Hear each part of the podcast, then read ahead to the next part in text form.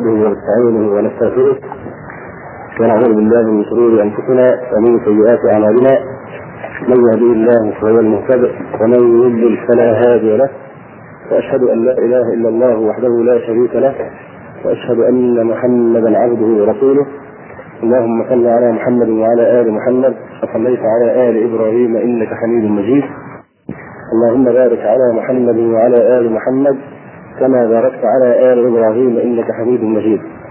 أما بعد فإن أصدق الحديث كتاب الله وأحسن الهدي هدي محمد صلى الله عليه وسلم وشر الأمور محدثاتها وكل محدثة بدعة وكل بدعة ضلالة وكل ضلالة في النار. إن الله سبحانه وتعالى لم يخلقنا عبثا ولم يتركنا سدى وإنما خلق كل منا لإحدى الدارين وليستقر في أحد المستقرين إما في جنة أرضها السماوات والأرض وإما في نار أعدت للكافرين والعياذ بالله.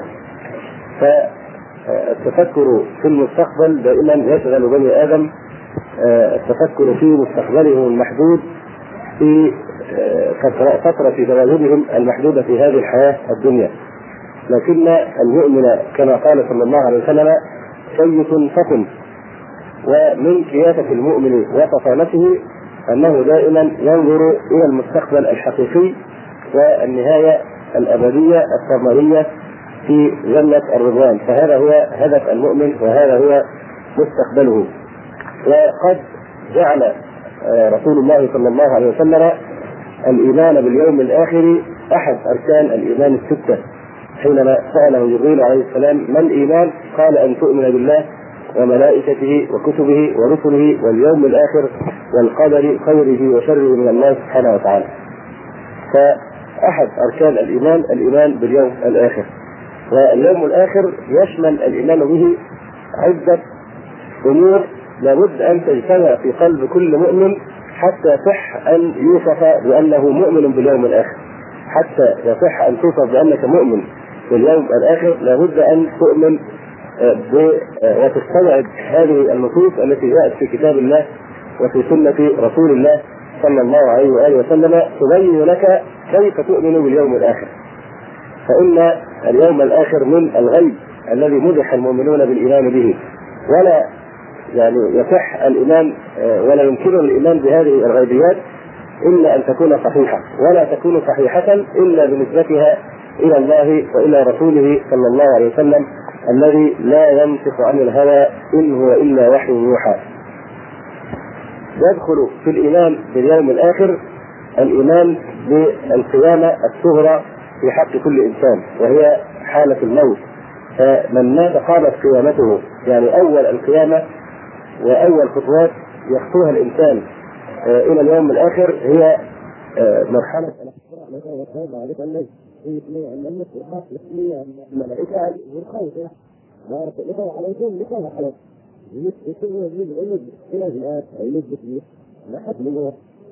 بالتصديق بأشراط الساعة وبعلامات يوم القيامة الكبرى والصغرى.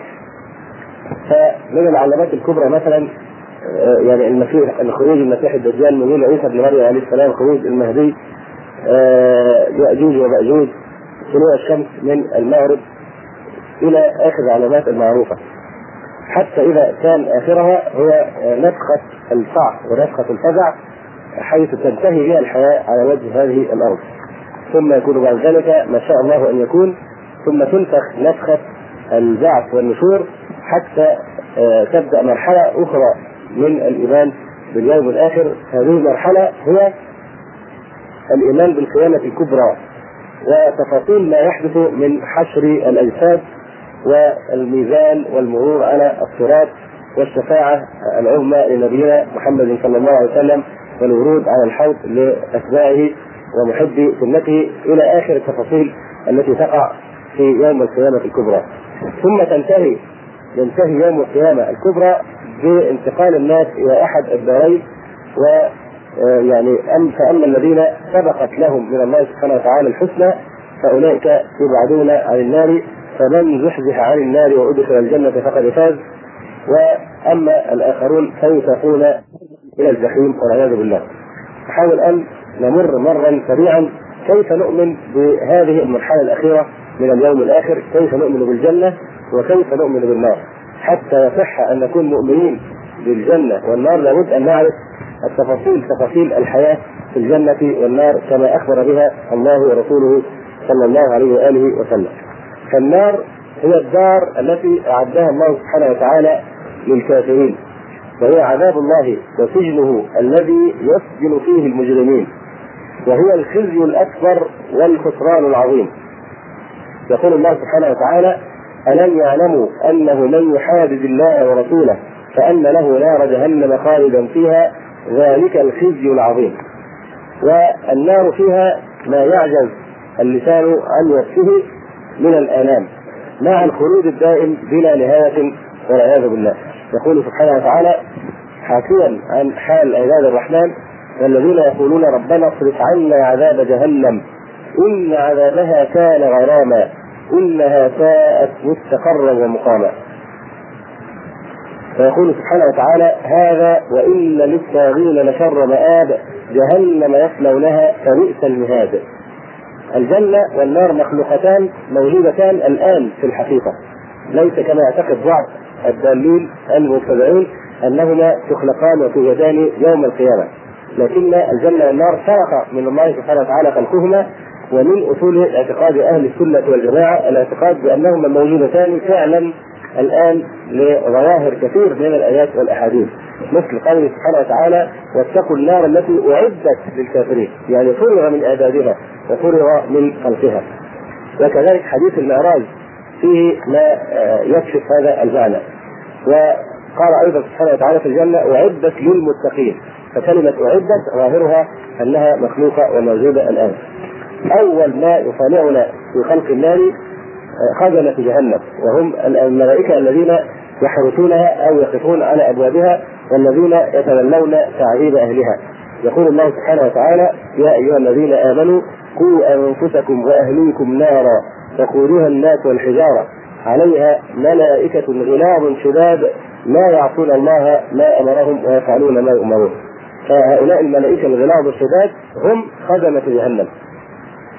ويقول سبحانه وتعالى سأصليه سقر وما أدراك ما سقر لا تبقي ولا تذر لواحة للبشر عليها تسعة عشر وما جعلنا أصحاب النار إلا ملائكة وما جعلنا عدتهم إلا فتنة للذين كفروا فأصحاب النار يعني خزنة النار والملائكة الذين يتولون تعذيب أهلها. اغتر المشركون.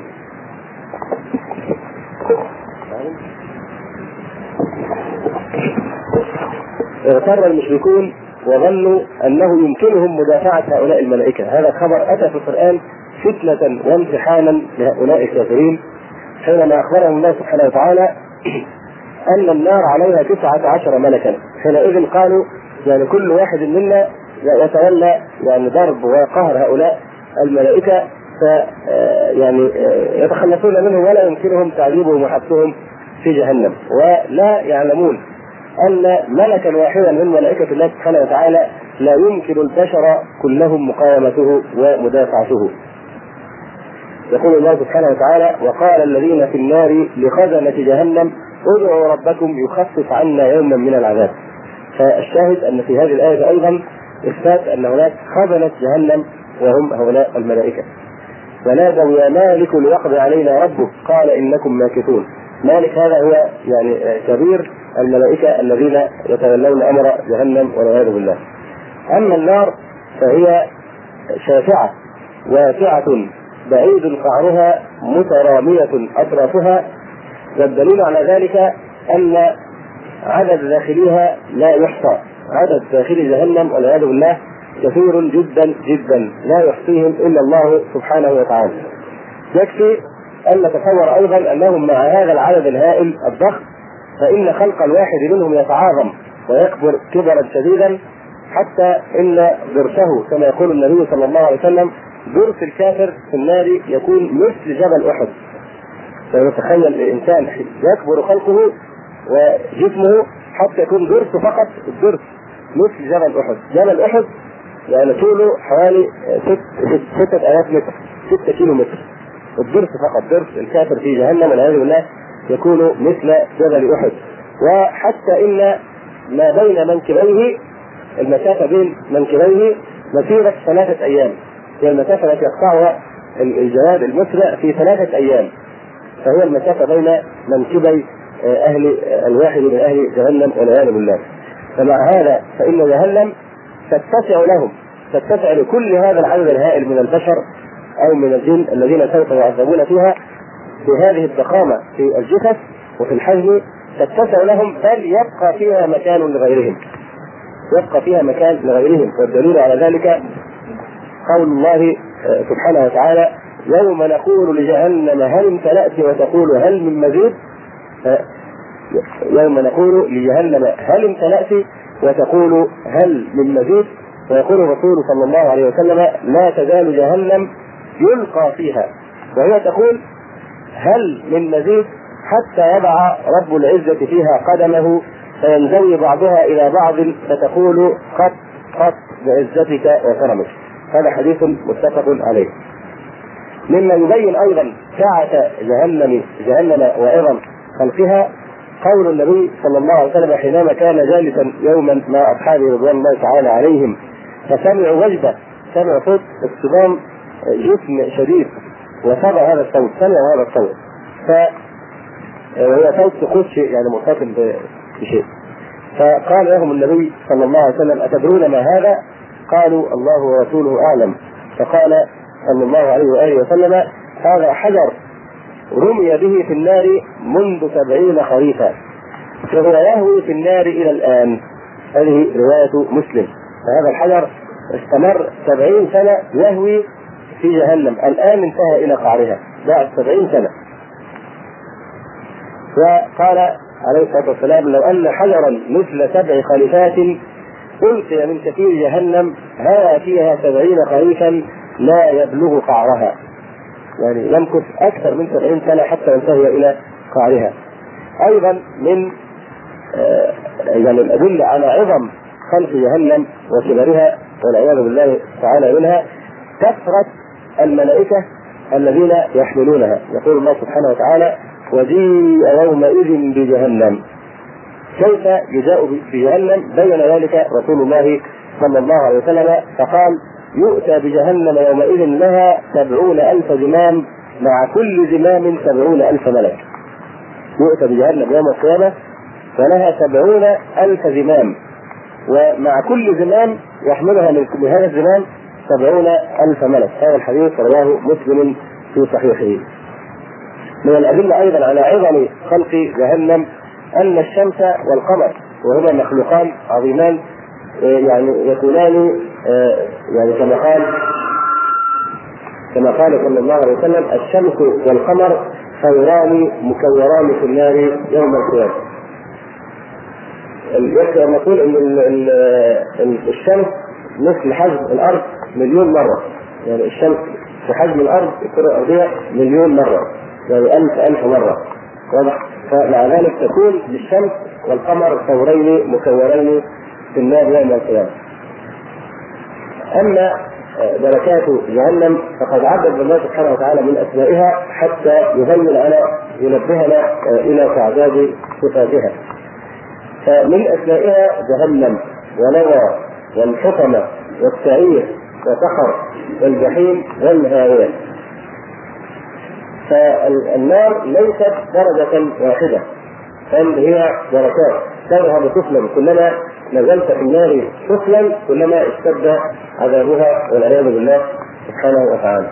يقول الله سبحانه وتعالى إن المنافقين في الدرك الأسفل من النار. إن المنافقين في الدرك الأسفل من النار. فكلما ذهبت النار سفلا ازداد حرها واشتد لهيبها. يقول سبحانه وتعالى ولكل درجات مما عملوا. يعني أهل الجنة درجات وأهل النار دركات ويقول سبحانه وتعالى أفمن اتبع رضوان الله كمن باء بسخط من الله ومأواه جهنم وبئس المهاد هم درجات عند الله. فدرجات الجنة تذهب علوا ودرجات النار تذهب سفلا. النار لها سبعة أبواب. قال سبحانه وتعالى وسيق الذين كفروا بربهم إلى جهنم زمرا حتى إذا جاءوها فتحت أبوابها وقال لهم خزنتها ألم يأتكم رسل منكم يتلون عليكم آيات ربكم وينذرونكم لقاء يومكم هذا؟ قالوا بلى ولكن حقت كلمة العذاب على الكافرين. ويقول سبحانه وتعالى ادخلوا أبواب جهنم خالدين فيها فبئس مثوى المتكبرين.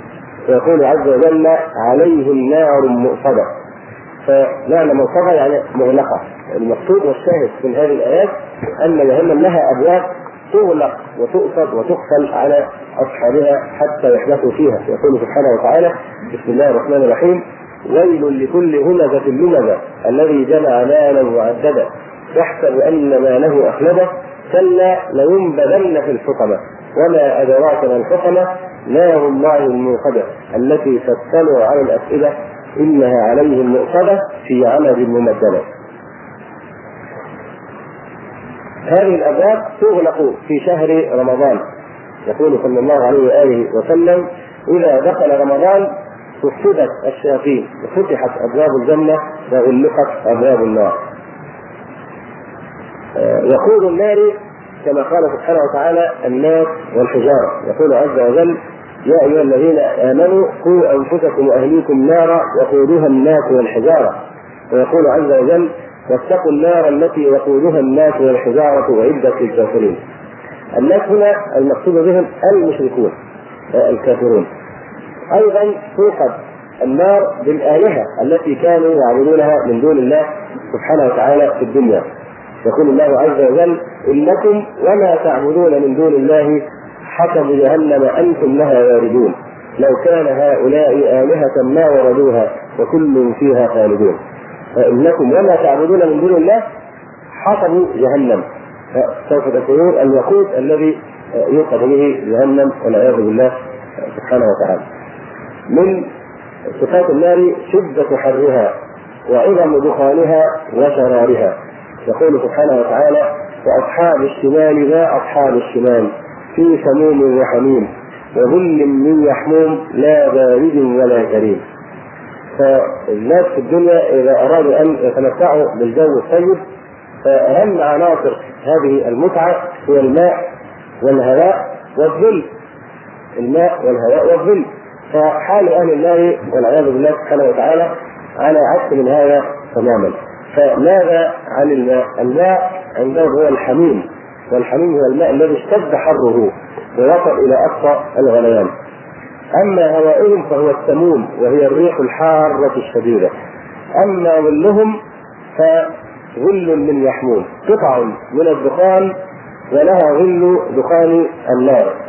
وصف الله سبحانه وتعالى أيضا بقوله عز وجل انطلقوا إلى ظل ذي ثلاث شعب لا ظليل ولا يغني من اللهب إنها ترمي بشرر كالقصر كأنه جبالة كسر أي أن الدخان الذي يتصاعد من جهنم دخان ضخم جدا يتصاعد ويعلو حتى ينقسم إلى ثلاثة ألسنة أو ثلاثة أقسام.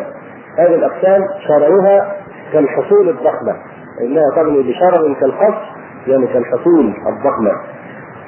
أو كالإبل السود كأنه جبالة صفر ويقول سبحانه وتعالى وأما من خفت موازينه فأمه هاوية. وما أدراك ما هي نار حامية والعياذ بالله. ويقول عز وجل سأصليه سقر. وما أدراك ما سقر. لا تبقي ولا تذر. لواحة للبشر عليها تسعة عشر. تبين النبي صلى الله عليه وسلم أيضا في أحاديثه شده لهيب جهنم أعاذنا الله وإياكم منها بظله وكرمه. يقول صلى الله عليه وسلم ناركم هذه التي توقدون جزء من سبعين جزءا من نار جهنم. يعني واحد على سبعين من نار جهنم. يعني نار جهنم ضعف نار الأرض التي نراها الآن في الدنيا سبعين مرة. فضج الصحابة رضوان الله تعالى عليهم فقالوا يا رسول الله والله إن كانت لكافية. فقال صلى الله عليه وسلم فإنها فضلت عليها بتسعة وستين جزءا كلهن مثل حرها. هذا متفق عليه. من صفات هذه النيران والعياذ بالله أنها لا تخبو مع طول الزمان. فأي نار يعني تشعل فإنها مع بعد وقت تهمد وتنتفئ أو تنتخف إلا نار جهنم. فإنها بمرور الزمان والعياذ بالله سبحانه وتعالى يزداد لهيبها وشرها. يقول سبحانه وتعالى فذوقوا فلن نزيدكم إلا عذابا. فالعذاب عافانا الله واياكم في حاله ازدياد مستمر. بمرور الزمن يزداد ويتضاعف والدليل قوله تعالى فذوقوا وتأملوا كلمة ذوقوا. يعني عذاب والعياذ بالله له طعم أشد العذاب واشد المرض فذوقوا فلن نزيدكم إلا عذابا. ويقول عز وجل في وصف الكافرين كلما خبت في وصف النار كلما خبت زدناهم سعيرا كلما خبت زدناهم سعيرا. فيقول سبحانه وتعالى فلا يخفف عنهم العذاب ولا هم ينكرون. وقال عليه الصلاة والسلام في حديث المواقيت في بيان مواقيت الصلاة قال ثم صلي فإن الصلاة مشهودة حتى يستقل الظل بالرمح. ثم اقصر عن الصلاة فإنه حينئذ تسعر جهنم فإذا أقبل الفيء فصلي. والشاهد أن النار كل يوم يزاد في سعيرها ولذيذها في هذا الوقت. وقال صلى الله عليه وسلم إذا اشتد الحر فأبعدوا بالصلاة فإن شدة الحر من فوح جهنم. يعني الحر الذي نلقاه في الدنيا هذا نفس. من أنفاس جهنم فقط. ويقول سبحانه وتعالى وإذا الجحيم سعرت. يعني أوقدت واحملت النار مخلوق من مخلوقات الله سبحانه وتعالى. يعني يعلم يعني صفات له الله سبحانه وتعالى. ألا يعلم من خلق؟ وهو اللطيف الخبير. أخبرنا الله عز وجل ومن أصدق من الله قيلا. ومن أصدق من الله حديثا أن النار مخلوق يذكر ويتكلم ويشتكي. فالنار حينما ترى أهلها قد أقبلوا عليها من مكان بعيد تطلق الأصوات المرعبة التي تدل على شدة حمقها وغيظها على هؤلاء المجرمين الذين أشركوا بالله سبحانه وتعالى. يقول عز وجل إذا رأتهم من مكان بعيد سمعوا لها تغيظا وزفيرا. فإذا ألقوا منها مكانا ضيقا مقرنين دعوا هنالك ثبورا لا تدعوا اليوم ثبورا واحدا وادعوا ثبورا كثيرا. فيقول الرسول صلى الله عليه وسلم يخرج يوم القيامة عنق من النار له عينان تبصران وأذنان تسمعان ولسان ينطق. يقول إني وكلت بثلاثة بكل جبار عنيد وبكل من دعا مع الله إلها آخر وبالمصورين. عنق مخصوص من النار يخرج حتى يعذب هؤلاء الثلاثة. بكل جبار عنيد وبكل من دعا مع الله إلها آخر وبالمصورين. هذا رواه الإمام أحمد والترمذي. وقال صلى الله عليه وسلم رأيت النار فلم أرك اليوم منظرا قط أفظع ورأيت أكثر أهلها النساء. هذا رواه البخاري ومسلم.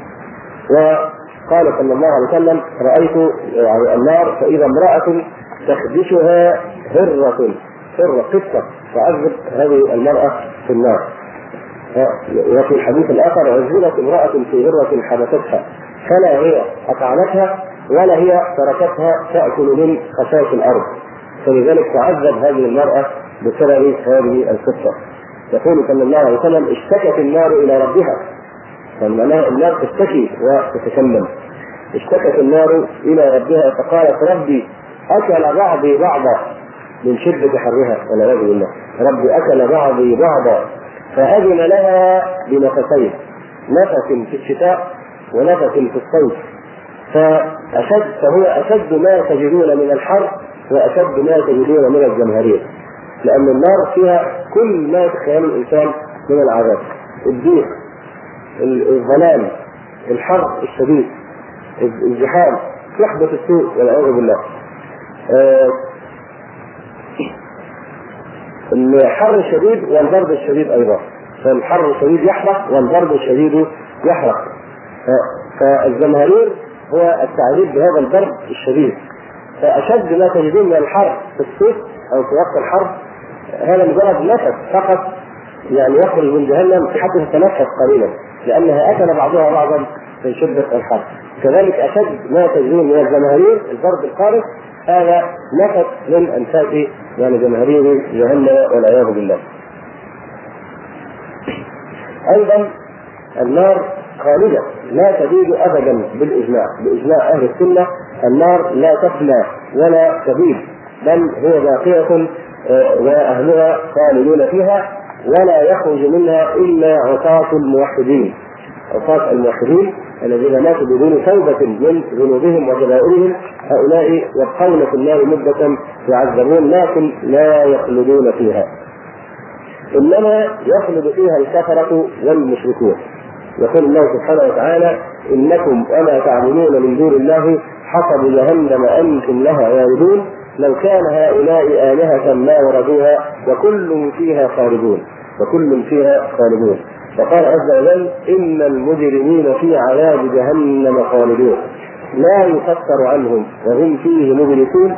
وما ظلمناهم ولكن كانوا هم الظالمين. ونادوا يا مالك ليقضي علينا ربك.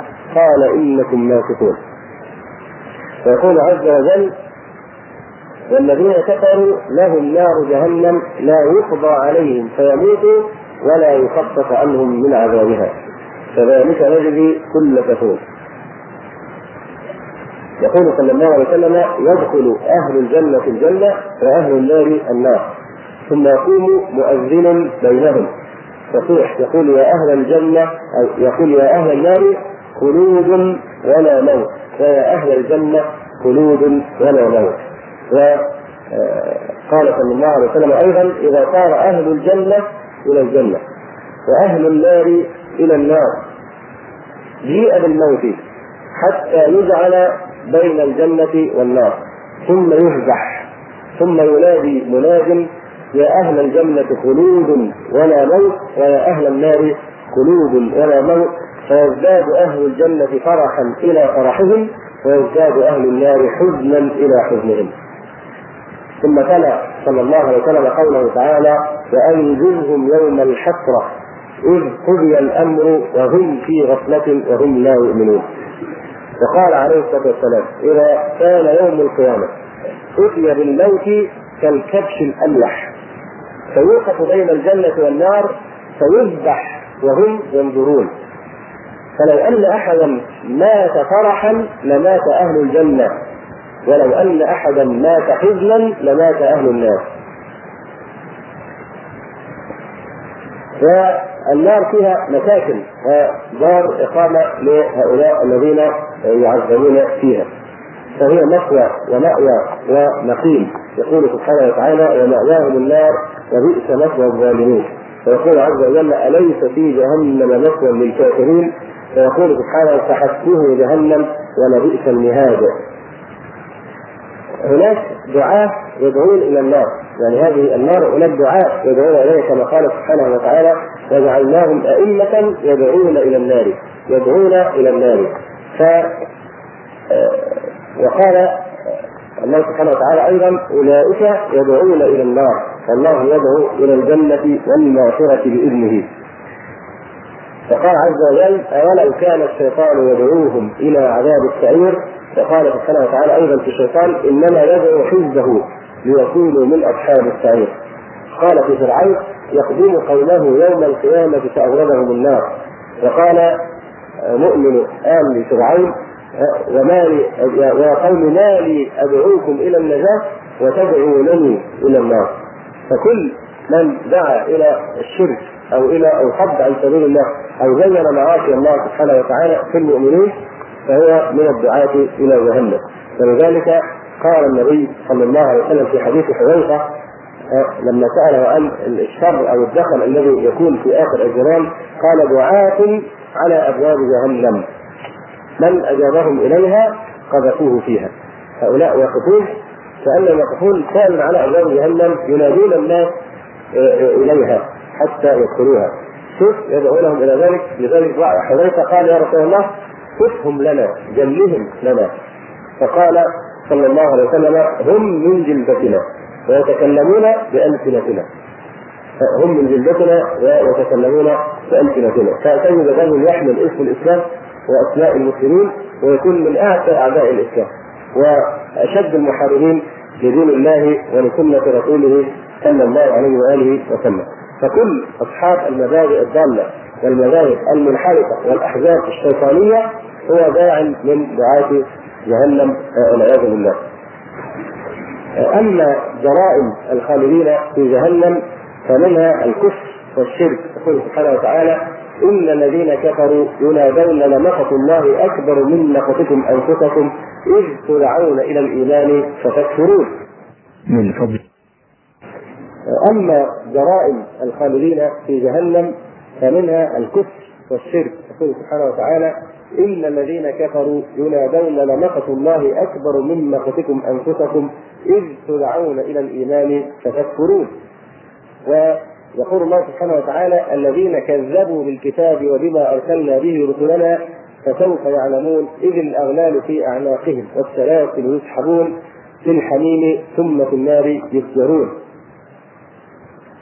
أيضا من يعني أسباب العذاب في جهنم عدم القيام بالتكاليف الشرعية. يقول سبحانه وتعالى ما سلككم في سقر قالوا لم نكن من المصلين ولم نكن نطعم المسكين. وكنا نخوض مع الخائضين وكنا نكذب بيوم الدين حتى أتانا اليقين. مما يؤول بالناس إلى هذا العذاب الأليم أيضا طاعة الزعماء والكبراء في معصية الله سبحانه وتعالى. يقول عز وجل وقيضنا لهم قرناء فزينوا لهم ما بين أيديهم وما خلفهم. منها النفاق من أسباب الخلود في جهنم. يقول الله عز وجل وعد الله المنافقين والمنافقات والكفار نار جهنم خالدين فيها هي حسبهم ولعنهم الله ولهم عذاب مقيم. ويقول سبحانه وتعالى إن المنافقين في الدرك الأسفل من النار. الكبر من الأسباب التي تؤول بصاحبها إلى النار. يقول الله عز وجل والذين كذبوا بآياتنا واستكبروا عنها أولئك أصحاب النار هم فيها خالدون. النار اشتكت إلى الله سبحانه وتعالى فقالت يدخلني الجبارون والمتكبرون. فرد الله سبحانه وتعالى عليها وقال أنت عذابي أعذب بك من أشاء. خلق الله فقال صلى الله عليه وسلم ألا أخبركم بأهل النار؟ كل عتل جواظ مستكبر. مما يدخل النار أيضا الكفر والحسد والكذب والخيانة. والظلم والفواحش والغدر وقطيعة الرحم وعقوق الوالدين والجبن عن الجهاد في سبيل الله سبحانه وتعالى والبخل والرياء واليأس من رحمة الله والأمن من مكر الله عز وجل والجزع عند المصائب والاستهزاء بآيات الله وأحكامه وكتمان العلم والقتل والربا والزنا واكل مال اليتيم وقذف المحصنات آه إلى آخر الكبائر والذنوب المعروفة. آه هناك أشخاص معينين نحكم عليهم بأنهم بأسمائهم في النار وهم الذين دل الوحي في القرآن أو في السنة على أنهم دخلوا النار خالدين فيها. فلا يعني علينا أن نؤمن بما أخبرنا به القرآن، أما من عدا هؤلاء من الكافرين فنحكم عليهم في الظاهر بالكفر. أما هم الآن في النار أم ليسوا في النار لا يجوز أن نبتئد وندعي ما ليس لنا به علم لماذا؟ لأن الأعمال بالخواتيم والخواتيم مغيبة. يقول الله سبحانه وتعالى إن الذين قتلوا المؤمنين والمؤمنات ثم لم يتوبوا فلهم عذاب جهنم ولهم عذاب الحريق. فاشترك عدم التوبة. وقال سبحانه وتعالى إن الذين كفروا وصدوا عن سبيل الله ثم ماتوا وهم كفار. الشرط أن يموت الإنسان على الكفر حتى يستحق النيران.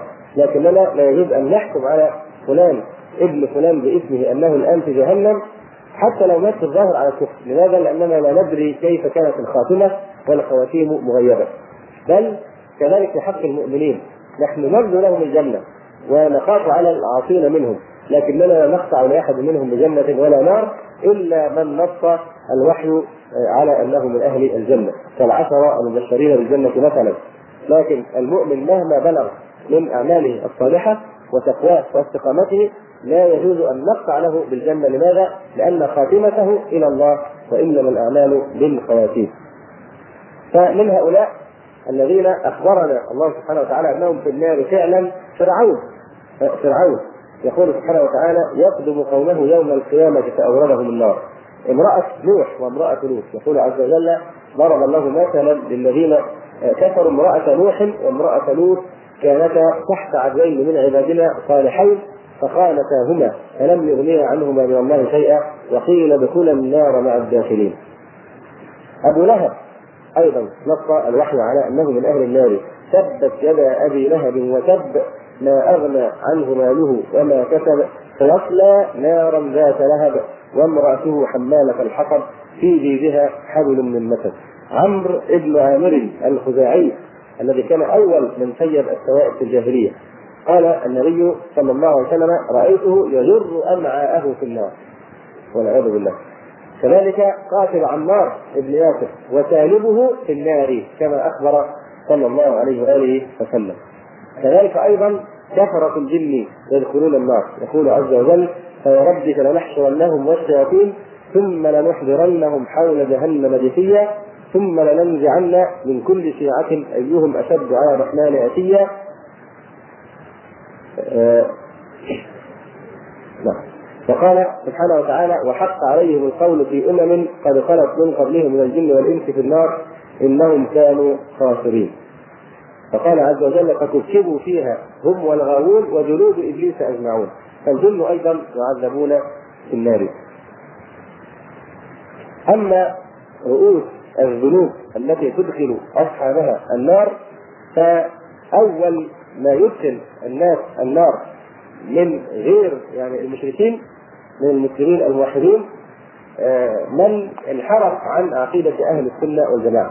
من حاد عن عقيدة ومفاهيم أهل السنة والجماعة والفرقة الناجية وانحرف عن منهج السلف الصالح بالذات في مسائل العقيدة والاتباع فإنه يعني يكون كما قال النبي عليه الصلاة والسلام افترقت بنو إسرائيل على آه على آه 71 فرقة افترقت اليهود على 71 وافترقت النصارى على 72 وتفترق هذه الأمة على 73 كلها في النار إلا واحدة وهي الجماعة وهي ما كان عليه النبي صلى الله عليه وسلم وأصحابه وأئمة الدين المهديين. من ذلك أيضا عدم الهجرة من ديار الكفر إلى ديار الإسلام من الأسباب التي توجب التعذيب بالنار. يقول سبحانه وتعالى إن الذين توفاهم الملائكة ظالمي أنفسهم قالوا فيما كنتم؟ قالوا كنا مستضعفين في الأرض. قالوا ألم تكن أرض الله واسعة فتهاجروا فيها؟ إلى آخر الآيات. من ذلك أيضا الكبر. الكبر يقول الله سبحانه وتعالى في الحديث القدسي الكبرياء ردائي. والعظمة إزاري فمن نازعني واحدا منهما أدخلته النار. قتل النفس أيضا. يقول النبي عليه الصلاة والسلام إذا توجه المسلمان بسيفيهما فالقاتل والمقتول في النار. آكل الربا ومن عاد فأولئك أصحاب النار هم فيها خالدون. أيضا المصورون. يقول النبي عليه الصلاة والسلام أشد الناس عذابا عند الله المصورون. وقال صلى الله عليه وسلم كل مصور في النار يجعل له بكل صورة صورها نفسا فيعذبه الله في جهنم. والميل إلى الظالمين وموالاة الظالمين والكافرين. يقول سبحانه وتعالى ولا تركنوا إلى الذين كفروا وتذكروا الذين ظلموا فتمسكوا بالنار وقال صلى الله عليه وسلم صنفان من أهل النار لم أرهما. قوم معهم سياق كأذناب البقر يضربون بها الناس. ونساء كاسيات عاريات مائلات مميلات رؤوسهن كأسلمة البخت المائلة. لا يدخلن الجنة المتبرجات. لا يدخلن الجنة. ولا يجدن ريحها. وإن ريحها لا يوجد من مسيرة كذا وكذا. وقال عليه الصلاة والسلام العنوهن فإنهن ملعونات أيضا من الذنوب التي توجب النار طلب العلم رياء وسمعة. كذلك الصدقة رياء وسمعة أو الجهاد رياء وسمعة.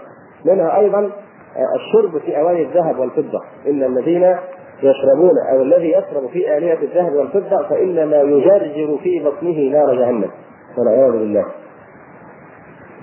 أيضا مما يوجب النار الانتحار الانتحار قتل النفس إنسان يقتل نفسه فيقول صلى الله عليه وسلم من قتل نفسه بحديدة فحديدته في يده يجأ بها بطنه في نار جهنم خالدا مخلدا فيها أبدا ومن قتل نفسه بسم فتمه في يده يتحساه في نار جهنم خالدا مخلدا فيها أبدا ومن تردى من جبل فقتل نفسه فهو يتردى في نار جهنم خالدا مخلدا فيها أبدا.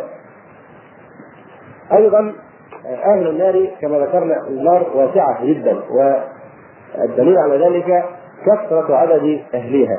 يقول الله سبحانه وتعالى لأن لأن جهنم منك وممن تبعك منهم أجمعين ويقول الله عز وجل وما أكثر الناس ولو حرصت بمؤمنين. ويقول عليه الصلاة والسلام عرضت علي الأمم. فرأيت النبي ومعه الرهط استجاب له رهط من الناس عدد قليل ورأيت النبي ومعه الرجل. ورأيت النبي ومعه الرجلان. ورأيت النبي وليس معه أحد. إذا الإنسان مسؤول أن يبلغ دعوة الحق لكن غير مسؤول هل يستجيب الناس أم لا يستجيبون حتى بعض الأنبياء يأتون يوم القيامة أتوا إلى قومهم ولم يؤمن بهم إلا واحد إلا اثنان وهناك أنبياء لم يستجب لدعوتهم أحد. فقال النبي عليه الصلاة والسلام أيضا مبينا كثرة أهل النار آه، حينما قال يرث مع أصحابه فقال إن الله سبحانه وتعالى ينادي آدم يوم القيامة. فيقول يا آدم أخرج بعث النار من ذريتك. فيقول آدم وما بعث النار يا رب. فيقول الله سبحانه وتعالى من كل ألف تسعمائة وتسعة وتسعين. فشق ذلك على أصحاب النبي صلى الله عليه وآله وسلم. من كل ألف تسعمائة وتسعة وتسعين يقول عليه الصلاة والسلام فذاك حين يشيب الصغير حين يسمع الصغير يوم القيامة هذا الخبر أن من كل ألف تسعة تسعمائة تسعة وتسعين داخلين النار حينئذ يشيب الصغير وتضع كل ذات حمل حملها وترى الناس سكارى وما هم بسكارى ولكن عذاب الله شديد. فبد الصحابة رضوان الله عليهم وشق ذلك عليهم. فقال لهم النبي صلى الله عليه وسلم إني لأرجو أن تكونوا ثلث أهل الجنة. فقالوا الحمد لله الله أكبر. قال والذي نفسي بيده إني لأرجو أن تكونوا شطر أهل الجنة. فقالوا الحمد لله والله أكبر فقال صلى الله عليه وسلم ما مثلكم في الأمم إلا كمثل الشعرة البيضاء في مثل الثور الأسود في ظهر أو جلد الثور الأسود أو كالرقمة الحلقة في ذراع الحمار ما سبب كثرة أهل النار يوم القيامة؟ إيه سبب هذه الكثرة الكافره لأهل النار يوم القيامة؟ اولا أهل النار أنواع قوم كفروا بالرسل وكذبوا المرسلين وقوم يعني هؤلاء كذبوهم ظاهرا وباطنا. هناك قوم آخرون أظهروا الإيمان وأبطلوا الكفر وهم المنافقون. هناك قوم أظهروا الإيمان وأبطلوا الإيمان ولكنهم تلبسوا ببعض البدع الضالة التي أخرجتهم من الفرقة الناجية. ثم بعد ذلك هناك أقوام ممن سلموا من الكفر وسلموا من النفاق وسلموا من البدع لكنهم وقعوا في الشهوات والكبائر والعياذ بالله. هؤلاء أيضا يستحقون النار. يقول النبي صلى الله عليه وسلم حفت النار بالشهوات. يعني أحاطت بها الشهوات. فتزين الشهوات الانسان فيختلفها فتلقيه في جهنم والعياذ بالله. أكثر أهل النار النساء. قال اطلعت في النار فرأيت أكثر أهلها النساء. فقلنا ولما يا رسول الله؟ قال لأن كنا تكثرن اللعنه وتكفرن العشير. لأن النساء تكثر اللعن ويكفرن العشير ان تكثر نعمة وإحسان الزوج إليها. فيقول النبي صلى الله عليه وسلم يعني تحسن إلى إحداهن الدهر فإذا ما رأت منك شرا قالت ما رأيت منك خيرا قط. إذا رأت منك شيئا تكرهه تنسى كل الإحسان السابق.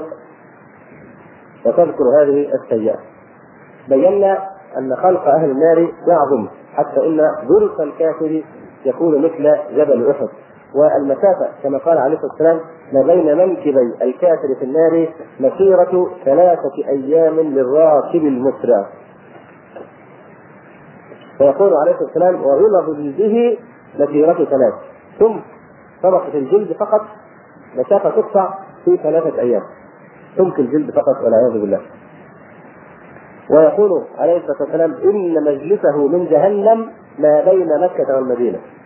المكان الذي يجلس عليه في جهنم والعياذ بالله سبحانه وتعالى. وفي بعض الروايات عرض جلده سبعون ذراعا.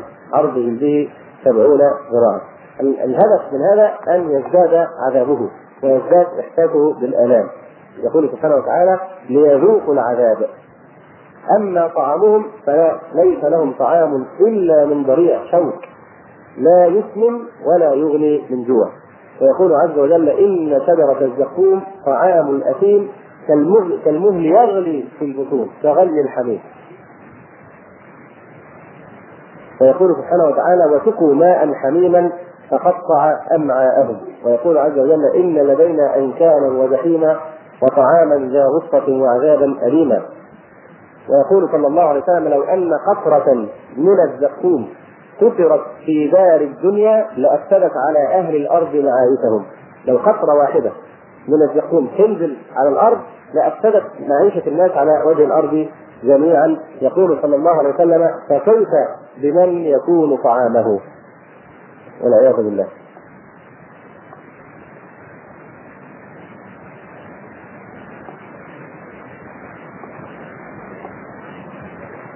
حتى إن يعني ثيابهم تكون أيضا من النار. نختصر الكلام حتى نجد وقت يعني قليل إن شاء الله نتكلم فيه فيما يتعلق بأحوال أهل الجنة فنختم الكلام بما هي الأشياء التي بها يتقى عذاب النار. أعظم ما يتقى به عذاب النار هو الإيمان والعمل الصالح. الإيمان والعمل الصالح وهذا هو الذي توسل به المؤمنون ربنا إننا سمعنا مناديا ينادي للإيمان أن آمنوا بربكم فآمنا ربنا فاغفر لنا ذنوبنا وكفر عنا سيئاتنا وتوفنا مع الأبرار. محبة الله سبحانه وتعالى الصيام يقول صلى الله عليه وسلم الصيام جنة يعني وقاية تقي العبد من النيران. الذكر الأعمال الباقيات الصالحات سبحان الله والحمد لله ولا إله إلا الله والله أكبر يقول عليه الصلاة والسلام خذوا جنتكم من النار. قولوا سبحان الله والحمد لله ولا إله إلا الله والله أكبر فإنهن يأتين يوم القيامة مقدمات يعني من الأمام ومعقبات من الخلف ومجنبات من الجانبين تحميك من هذه الجهات. وهن الباقيات الصالحات. أيضا مما ينجي من النار كما ذكرنا محبة الله سبحانه وتعالى. وقالت اليهود والنصارى نحن أبناء الله واحباؤه قل فلم يعذبكم بذنوبكم؟ فالمحب لا يعذب حبيبه. مما ينجي أيضا من عذاب الله البكاء من خشية الله سبحانه وتعالى. يقول صلى الله عليه وسلم لا يلج النار من بكى من خشية الله حتى يعود اللبن في الضرع ولا يجتمع على عبد غبار في سبيل الله ودخان جهنم. ويقول صلى الله عليه وسلم من صام يوما في سبيل الله باعد الله وجهه عن النار سبعين خريفا. مما ينجي من النار الجهاد في سبيل الله سبحانه وتعالى والاستجارة من عذاب النار. والذين يقولون ربنا اصرف عنا عذاب جهنم إن عذابها كان غراما. ويقول صلى الله عليه وسلم ولا استجار ولا استجار مسلم من النار ثلاثا إلا قالت النار اللهم أجره مني فنسأل الله العظيم الكريم أن يجيرنا وإياكم من عذاب النار. فماذا عن الدار الأخرى؟ دار الجنة هي نعيم كامل لا يشوبه نقص ولا يعسر صفوه كدر يقول سبحانه وتعالى فلا تعلم نفس ما أخفي لهم من قرة أعين جزاء بما كانوا يعملون ويقول صلى الله عليه وسلم موضع صوت في الجنة خير من الدنيا وما فيه. المكان الذي يضع فيه الواحد من أهل الجنة. الصوت اللي هو الكرباج خير من الدنيا وما فيها. مجرد موضع الصوت فقط خير من الدنيا وما فيها. ويقول سبحانه وتعالى فمن زحزح عن النار وأدخل الجنة فقد فاز. هذا هو الفوز العظيم والفوز المبين. ويقول عز وجل وسيق الذين اتقوا ربهم إلى الجنة زمرا حتى إذا جاءوها وفتحت أبوابها وقال لهم خزنتها سلام عليكم تبتم فادخلوها خالدين. ويقول عليه الصلاة والسلام يخلص المؤمنون من النار. بعدما ينتهون من النار ويمرون على الصراط فيحبسون على قنطرة بين الجنة وبين النار. فيقتص لبعضهم من بعض مظالم كانت بينهم في الدنيا. حتى إذا هذبوا ونحسوا أذن لهم في دخول الجنة. فوالذي نفس محمد بيده لأحدهم أهدى بمنزله في الجنة منه بمنزله كان في الدنيا. هذا رواه البخاري. يعني إذا دخل أهل الجنة الجنة يسرع كل منهم إلى مكانه في الجنة. ويعرفه أعظم مما كان يعرف بلده بعد أن يسافر ويغيب عنها هل يضل إلى الطريق إلى بيته إذا عاش الإنسان إذا سافر مثلا عمرة ولا حج يرجع يتوه عن بيته لا لم يعرف الطريق جيدا. أهل الجنة لأول مرة يدخلون الجنة يكونون تكون معرفتهم ببيوتهم وقصورهم في الجنة أعظم من معرفتهم ببيوتهم آه، ما لو يعني كانوا تركوها وعادوا إليها بعد زمن وهذا يدخل في قوله تعالى وقال الحمد لله الذي هدانا لهذا وما كنا لنهتدي لولا أن هدانا الله. ويدخل في قوله ويدخلهم الجنة عرفها لهم. على أحد التفسيرين. عرفها لهم قيل يعني من, من هذه الهداية وقيل عرفها من العرف وهو الرائحة الطيبة. ويقول صلى الله عليه وسلم أستفتح باب الجنة. فيقال لي من؟ فأقول محمد. فيقول بك أمرت ألا أفتح لأحد قبلك. صلى الله عليه وآله وسلم. ويقول عليه الصلاة والسلام أنا أول من يقرع باب الجنة. ويقول صلى الله عليه وسلم نحن الآخرون الأولون يوم القيامة. يعني نحن آخر الأمم ونحن أول الأمم دخولا الجنة. جاء وقال عليه الصلاة والسلام آه، لأبي بكر رضي الله عنه يا أبا بكر إنك أول من يدخل الجنة من أمتي. رضي الله تعالى عنه. يعني مقصود طبعا بعد الأنبياء. ويقول صلى الله عليه وسلم أول زمرة تدخل الجنة على صورة القمر ليلة البدر. لا يفسقون فيها ولا يتمخطون أو ولا ينتخطون ولا يتغوطون. آليتهم فيها الذهب وأمشاطهم من الذهب والفضة ومجامرهم الألوة وركحهم المسك. العرق عرق أهل الجنة هو المسك. ولكل واحد منهم زوجتان يرى مخ سوقهما من وراء اللحم من الحسن.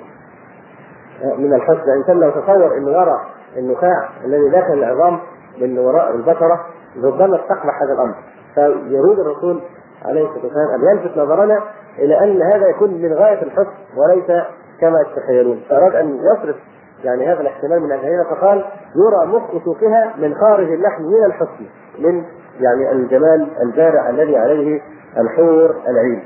يقول عليه الصلاة والسلام لا اختلاف بينهم ولا تباغض أه الجنة. قلوبهم قلب رجل واحد. يسبحون الله بكرة وعشيا اللهم اجعلنا وإياكم منها. ويقول صلى الله عليه وسلم إن فقراء المهاجرين يسبقون الأغنياء إلى الجنة بأربعين خريفا. حتى الأغنياء اللي حصلوا الجنة ما يدخلوا مع مع الإيه؟ مع الفقراء يحبسون حتى يحاسبون.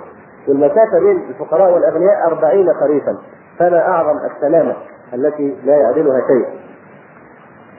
ويقول صلى الله عليه وسلم أول ثلاثة يدخلون الجنة شهيد وعفيف متعفف وعبد أحسن عبادة ربه ونصح مواليه. ويقول عليه الصلاة والسلام يخرج قوم من النار بشفاعة محمد صلى الله عليه وسلم فيدخلون الجنة يسمون الجهنميين. وقال النبي عليه الصلاة والسلام يخرج من النار من كان يقول لا إله إلا الله. فتعرفهم الملائكة. كيف تعرف الملائكة الذين كانوا يقولون لا إله إلا الله؟ هل بأنهم يقولون لا إله إلا الله وهم في النار؟ لا. تعرفهم الملائكة بأثر السجود. لأن لا يتصور إن واحد يقول لا إله إلا الله ويكون تاركا للصلاة. لا يتصور إن يكون في مسلم من غير صلاة. لا خير في دين لا صلاة فيه. فالحديث يقول يخرج من النار من كان يقول لا إله إلا الله. تعرفه الملائكة تبحث عنهم في داخل النار تبحث عن عن أثر السجود في الوجه. مش شرط أثر السجود يكون هذه العلامة التي تكون بين عيني من هو أخشى قلبا من فرعون. المنافق ما يعجز ان, إن هو يحط رأسه وجبهته في الأرض حتى تنطبع له عشر علامات سجود مش علامه واحدة كما قال بعض السلف إنها لتكون بين عيني من هو اقسى قلبا من فرعون. لكن المقصود شمس الخشوع والتواضع الذي يكون على أهل الصلاة وأهل التوحيد. يقول آه النبي صلى الله عليه وسلم يخرج من النار من يقول لا إله إلا الله فتعرفهم الملائكة بأثر السجود. فتأتيهم الملائكة وقد انتحشوا تفحموا من النار. ثم يصب عليهم ماء الحياة. فينبتون يعني كما ينبت النبات في في يعني حميل السيف ويدخلون الجنة. هل هناك ناس دخلوا الجنة قبل يوم القيامة؟ نعم. دخل جنة آدم كما أخبرنا الله سبحانه وتعالى في القرآن. ودخل الجنة الفقراء اطلعت في الجنة فرأيت أهلها الفقراء. ودخل الجنة الشهداء. ولا تحسبن الذين قتلوا في سبيل الله أمواتا بل أحياء عند ربهم يرزقون. ومن مات عرض عليه مقعده من الجنة ومقعده من النار بالغداة والعشي. من صفات الجنة أيضا أنها خالدة وأهلها خالدون. خالدون. لا يرحلون عنها أبدا ولا يملون منها لأن طبيعة الدنيا الإنسان لو سكن يعني أعظم قصر على وجه الأرض لابد أن يمل منه. لابد يصيبه الملل ولو يبقي عنه حولا. أما الجنة فكانت لهم جنات الفردوس نزلا خالدين فيها لا يبغون عنها حولا لا يملون ابدا كما يصيبهم الملل في هذه الحياة الدنيا. فالجنة يقول عليه الصلاة والسلام من يدخل الجنة ينعم ولا يبأس. لا تبلى ثيابه ولا يفنى شبابه.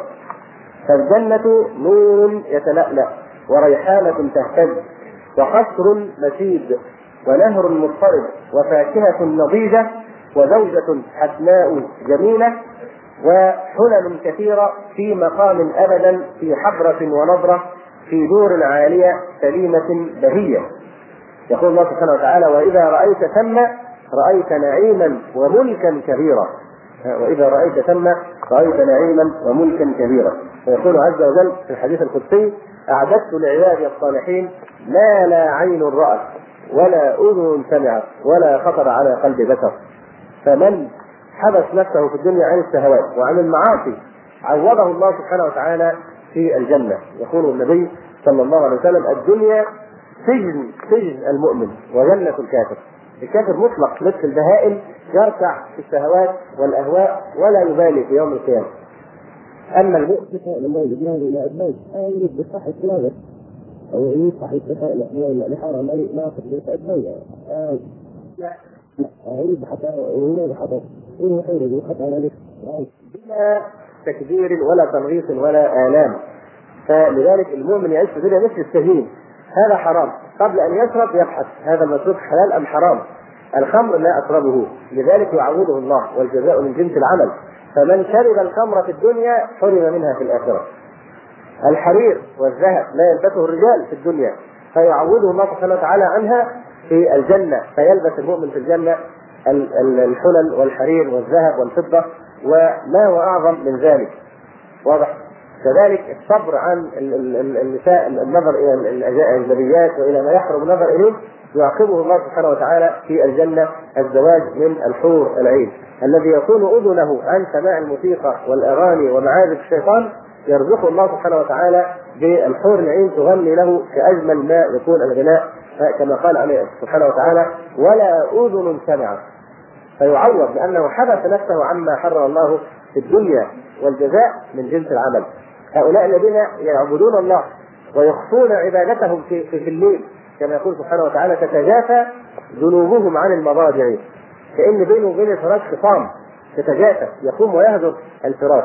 لماذا؟ ابتغاء مرضات الله. تتجافى جنوبهم عن المضاجع يدعون ربهم خوفا وطمعا. ومما رزقناهم ينفقون ما ثوابهم؟ الجزاء من جنس العمل. كما أخفوا عبادتهم في ذوق الليل أخفى الله لهم الثواب فقال فلا تعلم نفس ما أخفي لهم من قرة أعين جزاء بما كانوا يعملون. الجنة لها ثمانية أبواب كما آه، يعني قال آه، النبي عليه الصلاة والسلام في الجنة ثمانية أبواب منها باب اسمه الريان لا يدخل منه إلا الصائمون. وقال عليه الصلاة والسلام إن ما بين المصراعين في الجنة اللي هو عمودين الباب من اليمين إن ما بين المصراعين في الجنة مسيرة أربعين سنة ولا يأتين عليه يوم وإنه لكظيم يعني من شدة آه، الزحام عليه. الجنة أيضا درجات كما آه، أن النار درجات. يقول سبحانه وتعالى فأولئك لهم الدرجات العلى ويقول عز وجل وللآخرة أكبر درجات وأكبر تفضيلا. آه، ويقول عليه الصلاة والسلام المؤمن القوي خير وأحب إلى الله من المؤمن الضعيف وفي كل خير. لكن هذا درجاته عند الله أعلى. ويقول سبحانه وتعالى أولئك أعظم درجة عند الله. كل هذه الآيات تدل على تفاوت أهل الجنة في الدرجات. يرفع الله الذين آمنوا منكم والذين أوتوا العلم درجات. يقول ولمن خاف مقام ربه جنتان. وبعد ذلك قال ومن دونهما جنتان. أعلى منزلة في الجنة هي الوسيلة. أيها الإخوة لم تكتمل بعد مادة هذا الشريط ولذلك نرجو أن تتابعوا ما تبقى من هذه المادة على الشريط التالي.